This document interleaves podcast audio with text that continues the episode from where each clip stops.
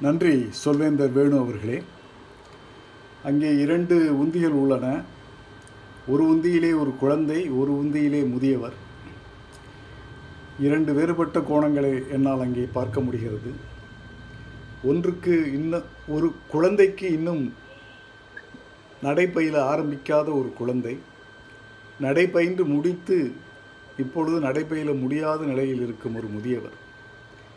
வாழ்க்கையின் தத்துவத்தை மிகவும் அழகாக காட்டுகின்ற ஒரு படமாகவே இதை நான் பார்க்கிறேன். நடப்பதற்கு ஆரம்பிக்கும் முன்பும் உங்களுக்கு தள்ளுவண்டி வேண்டி இருக்கிறது. நடக்க முடியாத போதும் உங்களுக்கு தள்ளுவண்டி வேண்டி இருக்கிறது.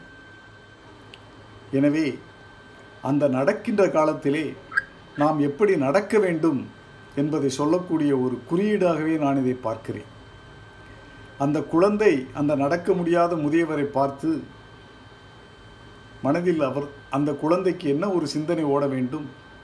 அந்த காலம் வருவதற்கு முன்பே நாம் நல்லபடியாக நடந்து நாம் நடக்க வேண்டிய நடத்த வேண்டிய காரியங்களை எல்லாம் நல்லபடியாக நடத்தி முடிக்க வேண்டும் என்ற ஒரு சிந்தனையை அந்த குழந்தைக்கு ஊட்டுவிக்கும் விதமாக அந்த குழந்தையின் பெற்றோர்கள் நடந்து கொள்ள வேண்டும்.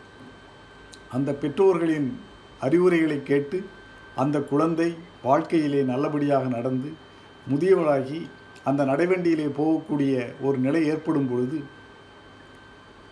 நமது வாழ்க்கையை நன்கு நடத்தினோம். இனிமேல் நாம் போக வேண்டிய இடத்துக்கு போகலாம் என்ற ஒரு மன நிறைவோடு இருக்கக்கூடிய ஒரு மனப்பாங்கை அளிக்கக்கூடிய விதமாக அந்த குழந்தையின் சிந்தனையை உருவாக்க வேண்டியது அந்த பெற்றோரின் கடமை என்பதைத்தான் நான் அந்த இரண்டு நடைவண்டிகளையும் பார்த்து என்னால் ஊகிக்க முடிகிறது. நாமும் அவ்- அவை இரண்டையும் பார்த்து நமக்கு நடக்கின்ற இந்த காலத்திலே நாம் நல்லபடியாக நடப்போம்.